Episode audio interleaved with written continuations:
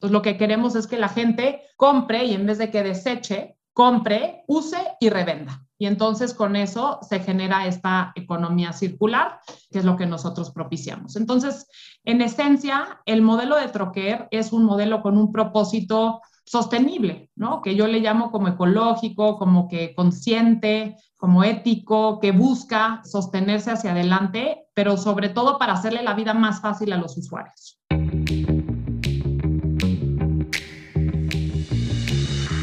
Hola, soy Fabrice Erfati. Bienvenido a Read to Lead, el podcast para los emprendedores que quieren llevar sus empresas a otro nivel.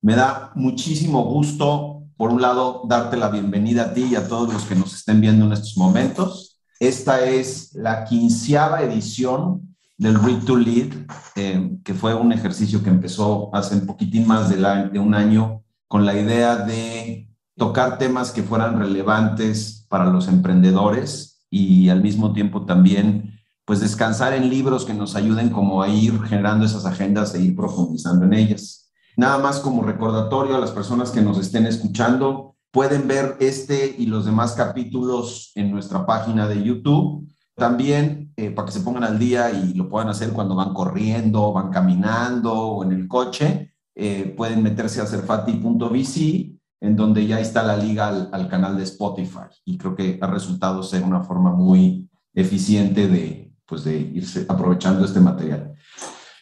Me encanta, ahora sí, darte la bienvenida, Itzia. Ha sido un verdadero placer leer esto contigo y e ir como construyendo esta conversación. Si me permites, te voy a presentar bien rápido y luego ya dejo que tú te sigas. Entonces, nos acompaña Itzia Belaustegigoitia. Practiqué mucho. Eh, es co-founder y CEO de Troquer, que es una plataforma muy interesante eh, que tiene que ver justamente con la economía circular y voy a dejar que ella específicamente haga una, una presentación de Troquer, porque creo que es importante que, que, yo no le vaya a quitar absolutamente nada de lo interesante de la plataforma en lo que yo trato de decir que hace. Tiene una carrera súper interesante también porque antes de eso, she's a recovering investor.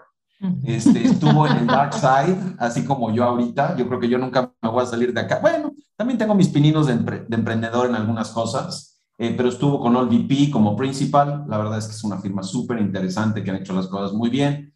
Y antes de eso estuvo pues como advisor de la, de la Secretaría de Comunicaciones y Transportes. También fue Chief of Staff de la Bolsa Mexicana de Valores y antes de eso estuvo en uno de los startups más interesantes de private equity que ha habido en México, que es Volaris. Estudió en el ITAM, lo cual evidentemente ya le suma puntos para todos los exitamitas que estamos viéndonos. Pues te voy a eh, decepcionar porque estudié en la Ibero.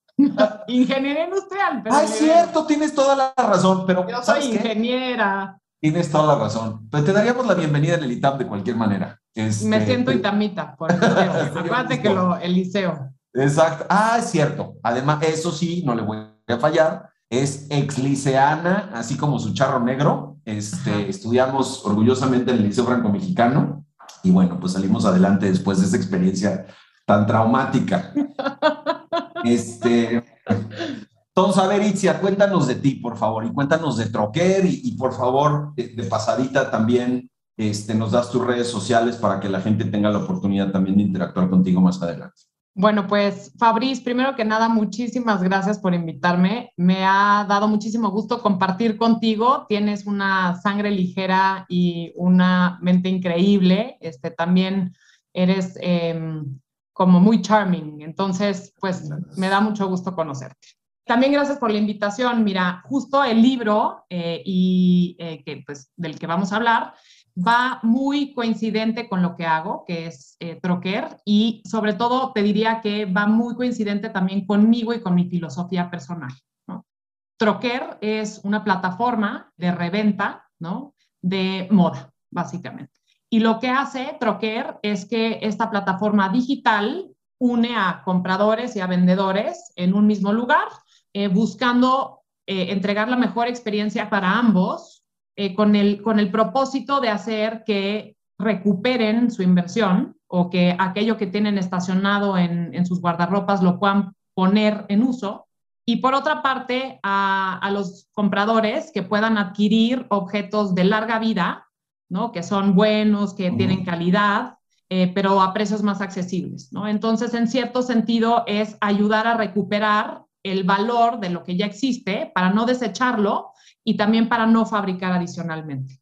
Y entonces es una plataforma digital con la mejor experiencia de compra y venta fuimos la primera empresa en el giro en Latinoamérica y eh, pues llevamos mucho tiempo justo tratando de abrir, ¿no? Y, logrando exitosamente penetrar en el mercado para eh, hacer un cambio en la forma de consumo. Entonces, lo que queremos es que la gente compre y en vez de que deseche, ¿no? Compre, use y revenda. Y entonces con eso se genera esta economía circular que es lo que, es lo que nosotros propiciamos. Entonces, en, esencia, el modelo de Troquer es un modelo con un propósito sostenible, ¿no? Que, yo le llamo como ecológico, como que consciente, como ético, que busca eh, sostenerse hacia adelante, pero sobre todo para hacerle la vida más fácil a los usuarios.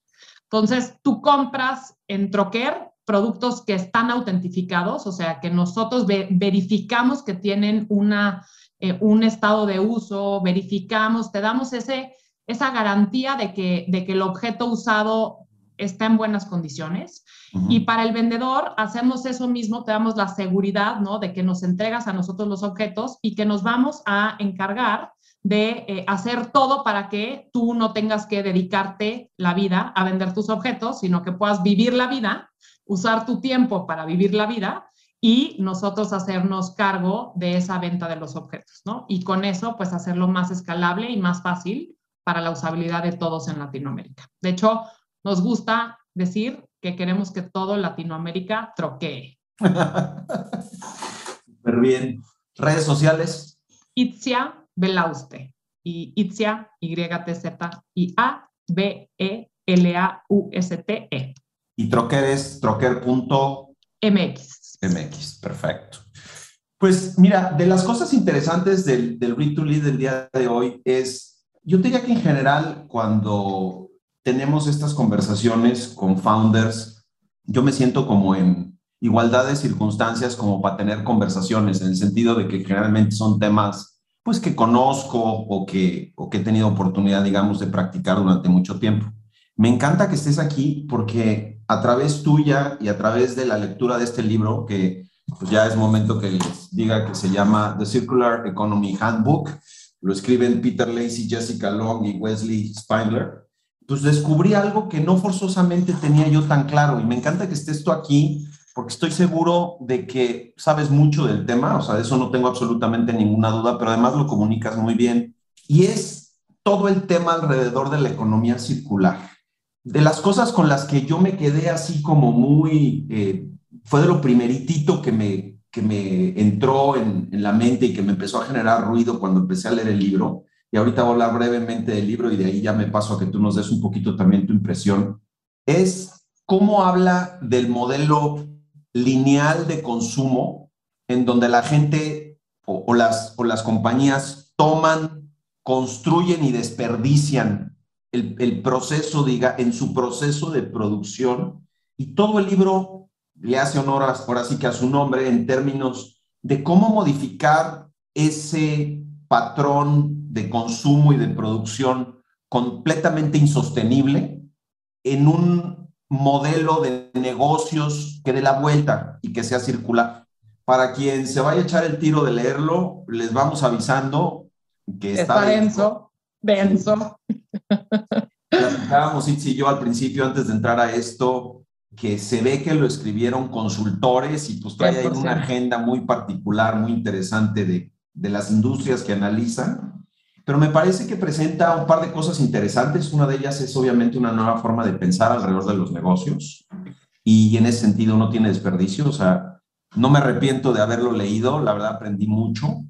Eh, generó conciencia en mí pero además abre la puerta a algunas cosas que tienen que ver con temas de colaboración, de cómo la tecnología facilita todo esto, donde como startups es, un tema súper relevante, pero también cómo esto tiene una, eh, un trasfondo hacia la cultura de la organización. Y eso me parece que es fundamental en un mundo donde cada vez es más difícil adquirir talento, cada vez es más difícil retener talento y cada vez es más difícil eh, ser auténticos como negocios, como emprendedores, como, pues como familias que están construyendo negocios en el largo plazo, ¿no? Yo veo mucho a Ignia como un lugar en donde, en donde nos ocupamos de la gente y la agenda de la circularidad se vuelve muy importante, mucho más allá del ESG y todo este tipo de cosas, ¿no? Entonces, ya con esa introducción del libro, Itzia, por favor, dinos, ¿qué te pareció? Me voy a ir un paso atrás y eh, ah, antes ¿Puedo hacer un comentario nada más? Ajá. De todos los Read to Leads que he hecho, que son 15, la única persona que me entrevistó para aceptar hacer el Read to Lead es Doña Itzia. Entonces, desde ahí, desde ahí se dan cuenta de la profundidad de la mujer y que, vaya, güey, me encantó que lo hicieras y que no me dijeras luego, luego. Ha habido gente que me ha dicho que no, pero. seguro. Sí, mucha. Pero, pero tú fue, no, a ver, espérame, vamos a platicar, vamos a conocernos y a ver si le dedicamos tiempo a esto. Te lo agradezco. bueno, pues es que, o sea, con entre mi chamba y luego este, mi familia, mis hijos y mis inversionistas, estoy muy enfocada, entonces tiene que, tiene que estar súper en línea. Este, y, y, digo, de nuevo, o sea, decirte que esto ha sido un descubrimiento tanto del libro como de ti, Fabriz. Em, ya me habían platicado de ti, entonces ha sido ha sido súper bueno estar en contacto. Entonces, me voy hacia atrás y em, me gusta mucho este podcast por el propósito que cumple, ¿no? Por el propósito de Read to Lead. Entonces, quiero, quiero retomar primero la relevancia de, de, lo que tú estás proponiendo, ¿no? Y, y asociarlo a por qué a por qué este libro, ¿no? Y, por qué el libro a mí me parece tan relevante que vale la pena, que aunque esté denso, es de los primeros acercamientos que tenemos para entender eh, dentro de una cultura eh, verde bastante em, inmadura, por decirlo, ¿no? O naciente. Entonces es un primer comienzo para abrir el panorama. Entonces me parece un buen comienzo como para que todo líder, todo líder en un em, mundo 2022, eh, ¿no? O sea, ya, ya pasó pandemia, en la pandemia nos dimos cuenta de la conciencia, de la sustentabilidad, de la sostenibilidad, de la parte ética, de la salud, de cómo valía la pena cuidar el medio ambiente. Entonces, eh, venimos justamente saliendo de eso, en donde hay más apertura para esto y yo creo que estamos en un momento también que ha marcado cambios en la tendencia de consumo. Entonces, por eso me parece relevante que lo hayas traído a la mesa y decirte que para cualquier líder esto tiene que formar parte de su agenda en mayor o menor medida. Eh, entre más grande sea eh, pues la startup creada, pues evidentemente será y que no tenga una base de sustentabilidad, pues evidentemente será algo que tendrán que ir metiendo poco a poco, pero sin duda cualquier líder tiene una responsabilidad al respecto. Y todos los líderes, por lo tanto, están como interpelados por este libro, ¿no? Entonces, Totalmente. sugiero, ¿no? Que, que justo atemos esa relevancia, ¿no? del read to lead por ahora meterle al liderazgo, un liderazgo con propósito y un liderazgo que busque más allá del fin económico.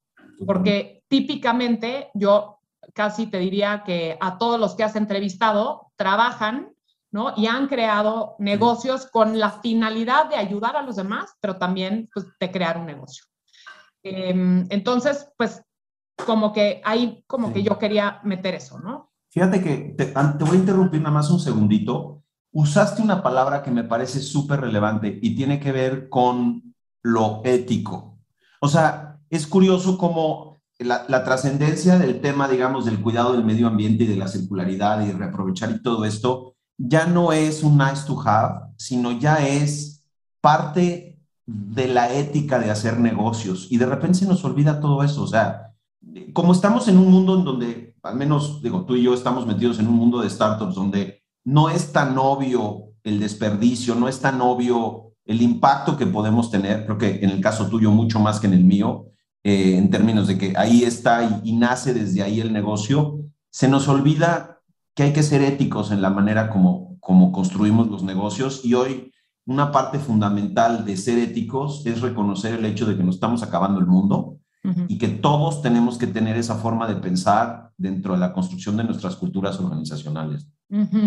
Entonces, ahondando sobre lo que decías, eh, que mm, estamos sobre, sobre una construcción de modelo en donde las empresas consumen y desechan y generan este desperdicio, creo que pues este libro es justo un eye-opener a entender a qué nos referimos cuando hablamos de una economía lineal a una economía circular, que es justo lo que previene, es que el, desperdicio no solo del desecho, sino de la continuidad de ese objeto, eh, se maximice en, el nuevo modelo. O sea, ¿no? O sea, que eh, la nueva ecuación a resolver es cómo le haces para que lo que fabricas dure para toda la vida versus la ecuación a cómo le haces para que lo que construyas hoy lo, sea el menor costo.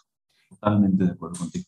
¿Cómo vives tú? O sea, Obviamente en el caso de Troquer, pues hay, hay como un tema como muy natural, pero ¿por qué no profundizamos dos segunditos cuando estaban como diseñando el modelo de negocios de la compañía? ¿Cómo incorporaron la parte de la circularidad a eso? Y por el otro lado, tú como emprendedora con una agenda muy particular, ¿cómo, cómo le haces para que se suban a esa agenda la gente que está ahí relacionada contigo, tus inversionistas, este, el resto del equipo, en fin, tus advisors, la gente con la que platicas de esto? Cuéntanos un poquito de cómo lo vives.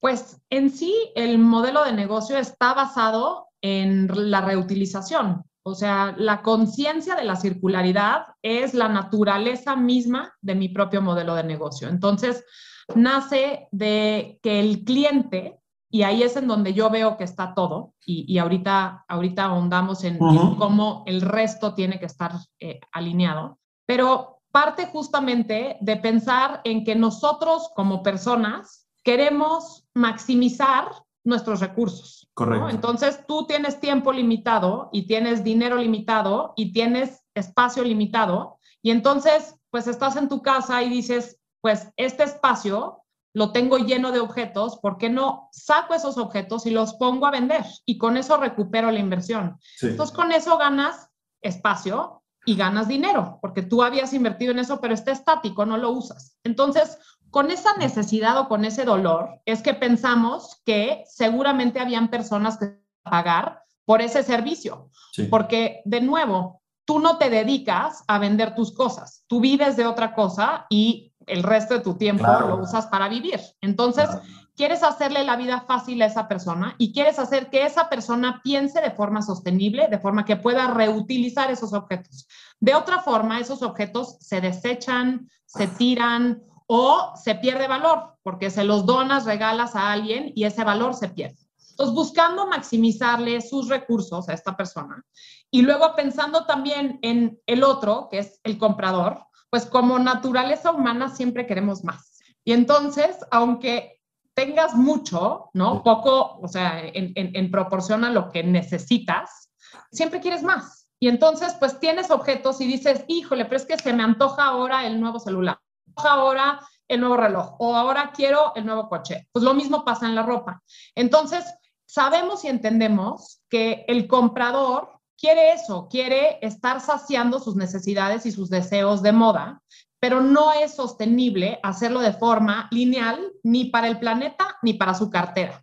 Correcto. Entonces, pues, ¿cómo le haces? Provees de artículos, la verdad es que son deseables, son artículos que esa es el éxito de la plataforma de Troquer, que los, todos los objetos que subimos ahí son un artículo de deseo y son un artículo que las personas ansían tener y que de otra forma no podrían tenerlo. Entonces, permitimos geografía, permitimos precio, permitimos diseño, permitimos eh, amplia gama de categorías. Es una forma de ampliarle las posibilidades a una persona, otra vez maximizando sus recursos, haciendo que pueda tener más oportunidades, potenciando sus oportunidades. Entonces, lo que busca Troquer es justamente, pues, no tener desperdicios si lo ves del lado contrario, ¿no? Entonces, que no pierda dinero comprando algo que no vale la pena comprar de primera mano o que alguien pueda recuperar el dinero invertido en lo que ya tenía estacionado de cualquier forma. Entonces, como que busca una vida práctica, pero con una naturaleza de buscar una forma más consciente de la continuidad del consumo. Entonces, esa es la naturaleza. Ahora me voy a ir a tu segunda pregunta que tiene que ver con qué tiene que suceder en el ecosistema para que eso pase. O sea, ¿cómo le haces para alinear a tus socios, a tus, a, tus colaboradores? ¿Cómo le haces? Pues te diría que la naturaleza misma de quienes están sumados a Troquer son personas que en su vida cotidiana piensan y actúan así. Entonces, mis socios, ¿no? O sea, bueno, empezando por, por mi socia, ella piensa y actúa así. Ella no solo es usuaria de Troquer, sino que además intercambia ropa con sus amigas. Eh, y luego, pues mis demás socios son personas que sus esposas compran y venden eh, objetos y ellos mismos son personas que le buscan a cómo llevar una vida más consciente. Entonces, te diría que de naturaleza, todos aquellos que están cerca de Troquer es porque en su propósito y su inspiración personal está el propósito de vivir mejor o vivir más consciente o do good y do well. Mis colaboradores, o sea, las personas que integran Troquer, y te diría que son las personas más apasionadas, comprometidas y casadas con el propósito de la empresa. Y eso genera una fuerza valiosísima dentro de una organización. Y, te diría que en COVID y todos los momentos pues de mucha tensión y de mucho cambio y de mucha incertidumbre, lo que ha mantenido unido a Troquer es ese como deseo compartido de transformar la forma en la que consumimos.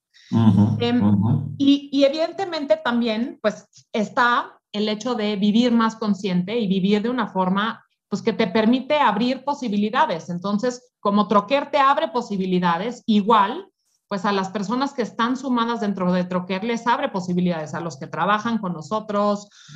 entonces buscan como, como crear, construir y les motiva mucho desarrollar este mercado que está creciendo mucho. ¿Tú crees que la agenda circular ha sido digamos, una razón por la cual gente trabaja contigo y se suma a la empresa? O no se va de la empresa si les llega otra propuesta. ¿Cómo juega eso en términos también de la retención y de la atracción de talento? ¿Cómo lo ves tú? La ventaja es que suma, ¿no? Este, en, en, algunos casos es un pilar y en otros casos suma. Entonces, cuando tienes ese componente que te puede mover las fibras más allá que el desarrollo profesional o el desarrollo de construir una startup o, el o lo que te puede traer ¿no? el, el, el income o el, el, ingreso en sí, esto le suma un componente a la oferta de lo que te deja eh, tu trabajo todos los días. ¿no? Entonces, te diría que, es, que sí, que sí ayuda, ¿no? Y, y, dependiendo de la naturaleza de la persona, ayuda más o menos, pero en, en Troquer es parte del core.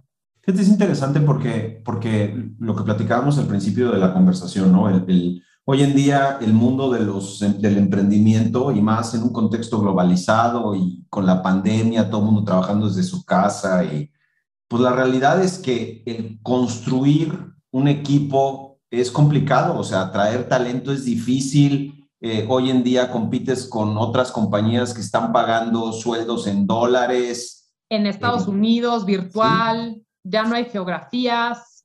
Y el construir un sentido de propósito alrededor de tu negocio se vuelve tan importante. De las cosas que a mí me gustaron del libro es, a pesar de que el libro va sobre muchas industrias y hace como casos de uso en cada una de, cada una de estas industrias y que son industrias pesadas en general, o sea, no es el mundo de los startups, que, by the way, un tema interesante es que sí hablan de la, de, de la industria de la moda, como un, lugar donde se pueden hacer muchas este, ventajas o se pueden hacer muchas iniciativas circulares.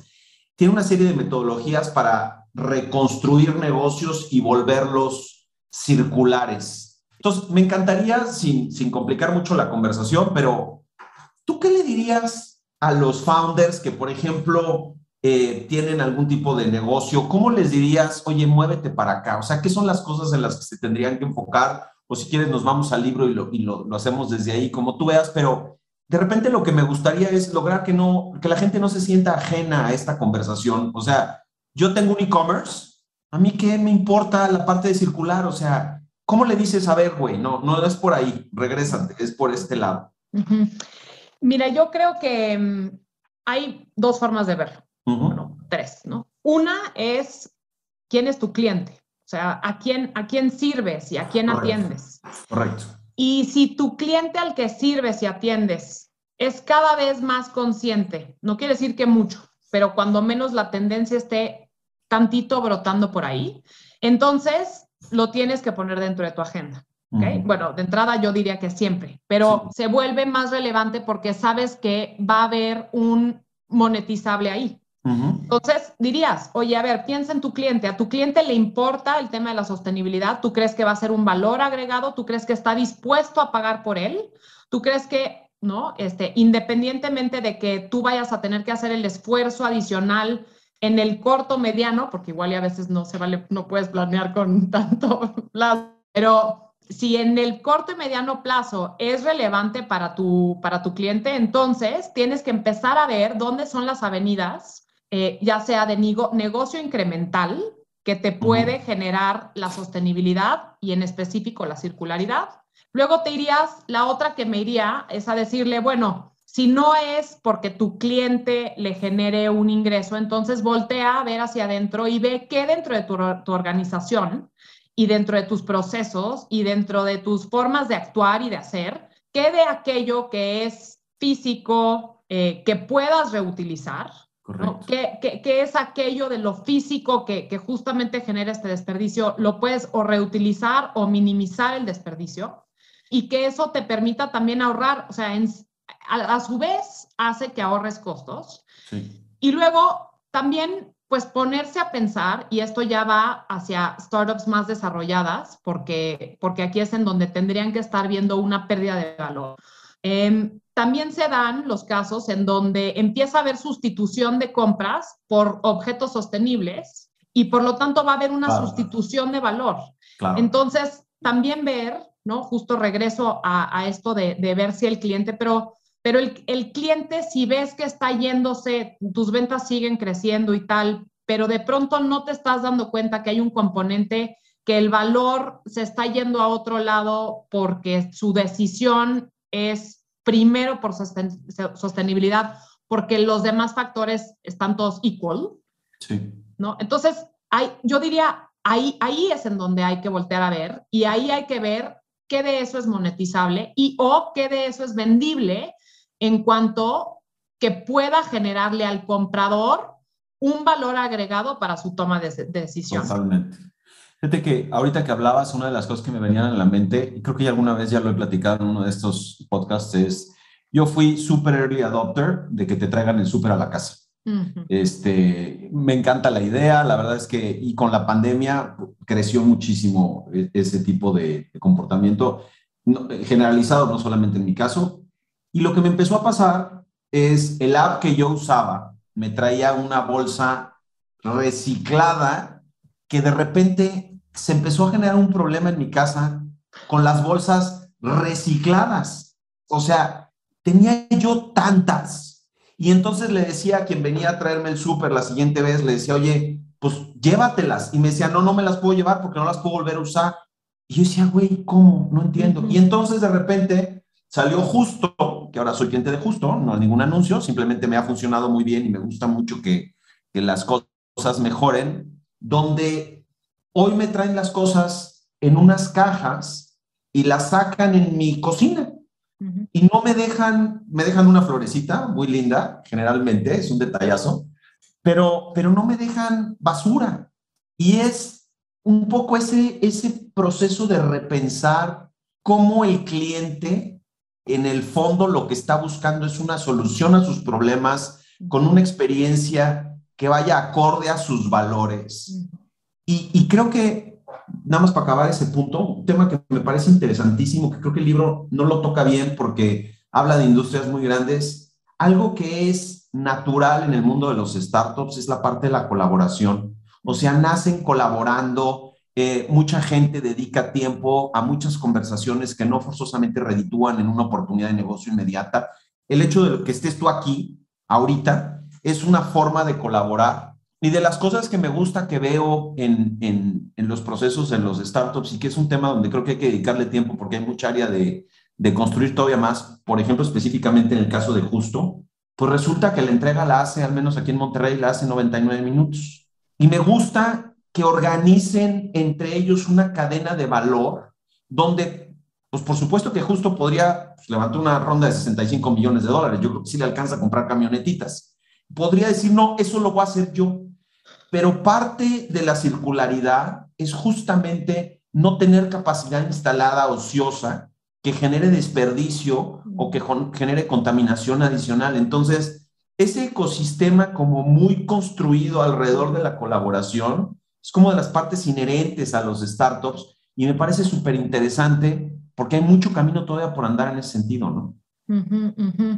Sí, en la parte de la colaboración, justo, o sea, el en materia, este, cuando tú logras, ¿no? O sea, hacer que el otro se especialice en lo que hace y tú te especialices en lo que haces, pues ahí es en donde ¿no? se potencia la esencia de cada una de, los recursos, ¿no? si lo quieres ver así. Y sí, genera mucha integración, o sea, crea este sentido de colaboración, crea este sentido de que, pues como dice tu background, ¿no? Todos estamos en el mismo barco, este, compartimos el beneficio y por lo tanto, pues tú haz lo tuyo, yo hago lo mío y hay que colaborar y hay que hacerlo mejor juntos. Totalmente. Oye, te voy a hacer otra pregunta como más, o sea, alrededor del, en el libro hay un capítulo donde habla de los servicios financieros y cómo tienen un impacto, digamos, en la construcción de los negocios y, y facilitadores de que haya transformaciones este, hacia la circularidad. De hecho, también, sui generis, cuando estábamos preparando este podcast, Itzi y yo tuvimos una conversación con Marius Calvet, que es la directora de sustentabilidad de Grupo Financiero Banorte, que es una muy querida amiga que además muy generosa nos regaló algo de tiempo para platicar, justamente como para escarbarle al tema de cómo los servicios financieros podían construir en ese sentido, o más bien cómo las industrias de los servicios en general, que no tienen eh, desperdicio físico, que no tienen merma este, de, materia prima, que pues, ¿cómo le hacen para entrarle a esto? Y la verdad es que sus puntos de vista fueron súper interesantes. Y en ese sentido, te quiero preguntar, ¿cómo vives esto, pues, por ejemplo, con tus inversionistas? Porque, pues, yo como inversionista y tú, recovering investor, eh, de repente quieres como imponer tus agendas eh, que no forzosamente son de negocios específicas, y yo siempre digo que estamos, que los que invertimos estamos en el negocio de construir partnerships, de construir sociedades y cuando tienes una agenda muy específica que vienes a imponer, realmente vas en contra de construir un partnership.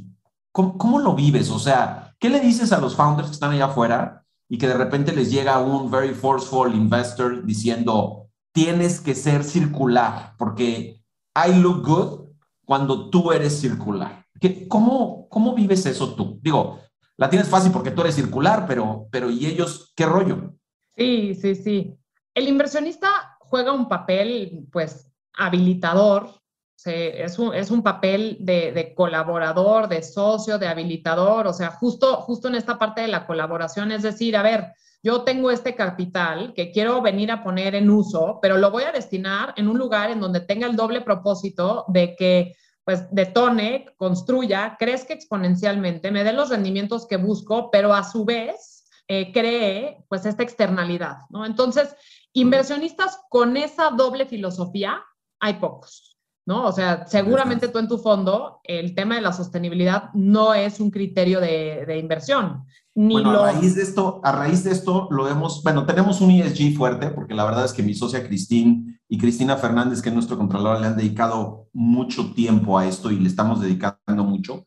Pero a raíz de este libro y de la conversación contigo, abrimos un capítulo nuevo de esto, o sea, de cómo nuestro proceso de análisis, el nuestro, y cómo nuestro proceso de monitoreo de las inversiones necesita tener algo de esto. No va a ser un factor de discriminación, sin duda, pero nosotros mismos como emprendimiento, nosotros fondo, tenemos que volvernos circulares sin duda. Pues me gusta ser detonante dentro de Ignia, ¿eh? sin duda, sí. Me da gusto. There you go. Ahí está tu legacy. Este, digo, también decirte que yo estuve en la bolsa y cuando estuve en la bolsa, justo lanzamos el índice sustentable. Sí, claro. Y fue de las cosas que cuando lo hicimos con Iris, fue de las cosas que me encantó lograr porque me pareció una innovación eh, distinta a todos los demás índices o instrumentos invertibles y que podía seguir aquellas empresas que, que lograban ambas cosas, ¿no? Entonces, el inversionista es detonante porque es colaborador y porque es habilitador y porque con el eslabón que apoya con recursos y con capital y muchas veces también con guía, ¿no? Suma en el sentido de que puede invirtiendo en varias empresas y encontrando dónde está el eje, sus inversiones pueden hacer el doble de, beneficio si, si, lo hace con un propósito doble, genera ¿no? este valor agregado, este como smart know-how al momento de invertir y dónde esos elementos de potencia que sí te dan y luego que, que no te dan. Entonces, eh, pues con mis inversionistas, ellos han sido pues muy promotores de Troquer, ellos definitivamente están convencidos que los nuevos modelos de negocio que estén pues basados en, la sostenibilidad van a seguir creciendo y lo ven con nosotros. Eh, ahora, el papel del financiero es tan extenso como, como desde la inversión hasta el crédito, hasta el hecho de que puedas etiquetar a una empresa, ¿no? O sea, tú, por ejemplo, te podrías volver sistema B, te podrías, ¿no? Podrías seguir los, los principios de inversión o mismo eh, podrías empujar a que tus empresas empiecen a, meterlo como parte. Yo estando en OLVP, eh, en un punto estábamos estudiando si hacer que todas las inversiones de portafolio tuvieran un componente green eh, bueno, ESG, ¿no? Para, para ser un poco más amplios.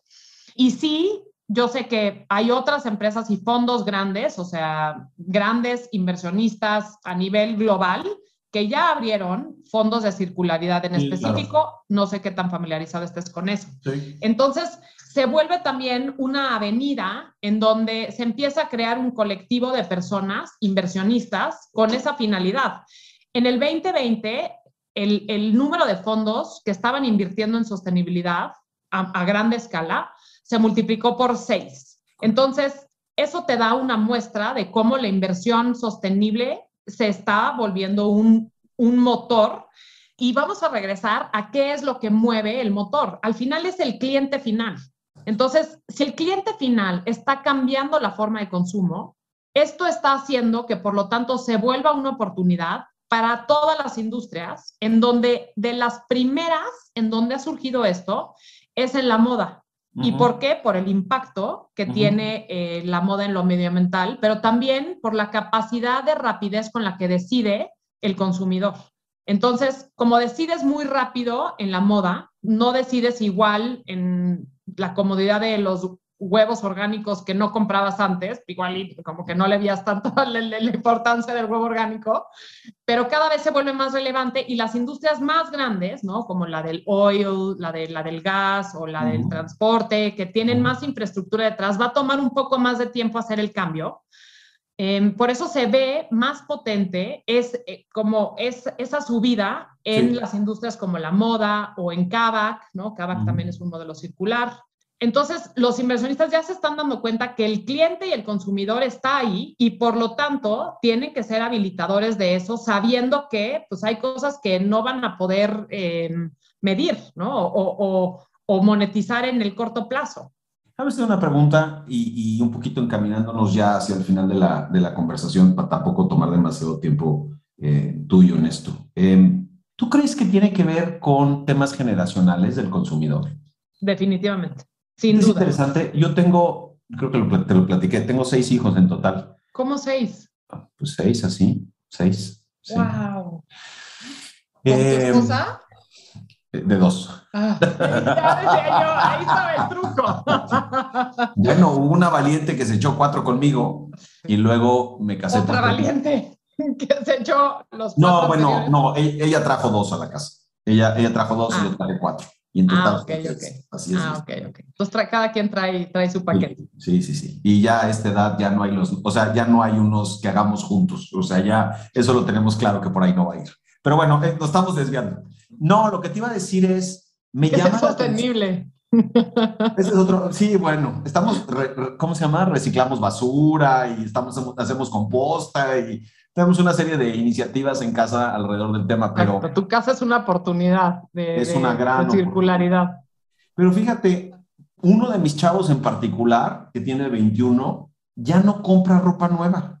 O sea, no es cliente de Troquer. ¿Será pronto? Eventualmente, yo creo que sí. Pero ¿sabes qué le gustan todos estos, ¿cómo le llamas? Thrift shops, donde vas y compras pues camisetas, jeans, este, chamarras. Y es increíble la cantidad de cosas. Y además como se pone medio de moda el vintage. El otro día, por ejemplo, me salió con una eh, como sudadera de los Dodgers que yo decía, güey, ¿de dónde te nació el gusto por los Dodgers, va? Em, pero es el tema de esa conciencia em, de lo que decías ahorita. Estaba yo revisando en las notas que tengo del libro. De las cosas que pone interesantes y, preocupantes es que para hacer una camiseta y un par de jeans se, gastan 20 mil litros de agua. Unos jeans, 10 mil litros de agua. ¿Cómo es? O sea, es una alberca es increíble simplemente pensar en eso y de las cosas que yo creo que han cambiado mucho estas dinámicas y, de alguna manera creo que también vuelve a ser el tema con los startups y por eso creo que los founders tienen que estar conscientes de esto es, esto lo sabemos más allá de porque leemos los libros y todo, porque existen los mecanismos tecnológicos para medirlos y porque existen las plataformas de información para difundir eso. Y ahí es donde los founders hoy en día no se pueden hacer a un lado de lo que está pasando. Si están construyendo negocios para las siguientes generaciones, si de verdad quiere trascender más allá de una plataforma del día de hoy y resolver un problema de ahorita, que en nuestras geografías así es, o sea, hoy en día los startups en, en Latinoamérica pues tienen tantas necesidades que resolver que alguien podría irse con la finta de voy a armar algo para resolver la bronca de ahorita. Pero hay tanta información, hay tanta visibilidad, hay tanta tecnología, hay tantas herramientas, hay tantos modelos de negocios alrededor de esto que pues mejor hay que entrarle a esto desde ya. Una de las cosas que me llamó mucho la atención en, la, en el libro es todos los capítulos hablan del technology enhancers, ¿no? Y uno de los conceptos interesantes que hablan es del product as a service y de, y de rentar activos. Todo eso es gracias a las startups y a la tecnología que existe hoy. Entonces, em, pues la verdad es que ha sido una delicia eh, leer esto y platicarlo contigo. No sé si hay algo que no hemos platicado que para ti es importante poner en el, en el contexto de, pues, de la conversación. Pues sí, eh, o sea, la médula de qué permite que esto suceda, ¿no? O sea, cuando tú eras joven, me imagino, que no que lo seas, no que no lo seas. Vamos a bajarle dos rayitas a esta conversación. Más joven. Cuando estabas chiquito, quisiste decir. No, tus hijos traen esa filosofía, pero igual, no sé si te acuerdas, pero tu abuela te decía, oye, cómprate un suéter que te dure bien, cómpratelo de calidad. Este, Tienes toda la razón. O sea, tenías la costumbre de que si tus jeans se les hacía un hoyo, los surcías, eh, había, había toda una cultura de, ¿no? las ollas dentro de la casa, pues había que cuidarlas porque son una inversión.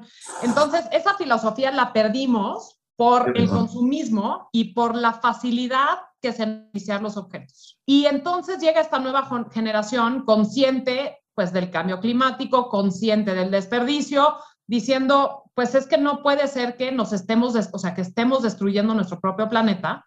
Y, entonces hay un cambio generacional ahí.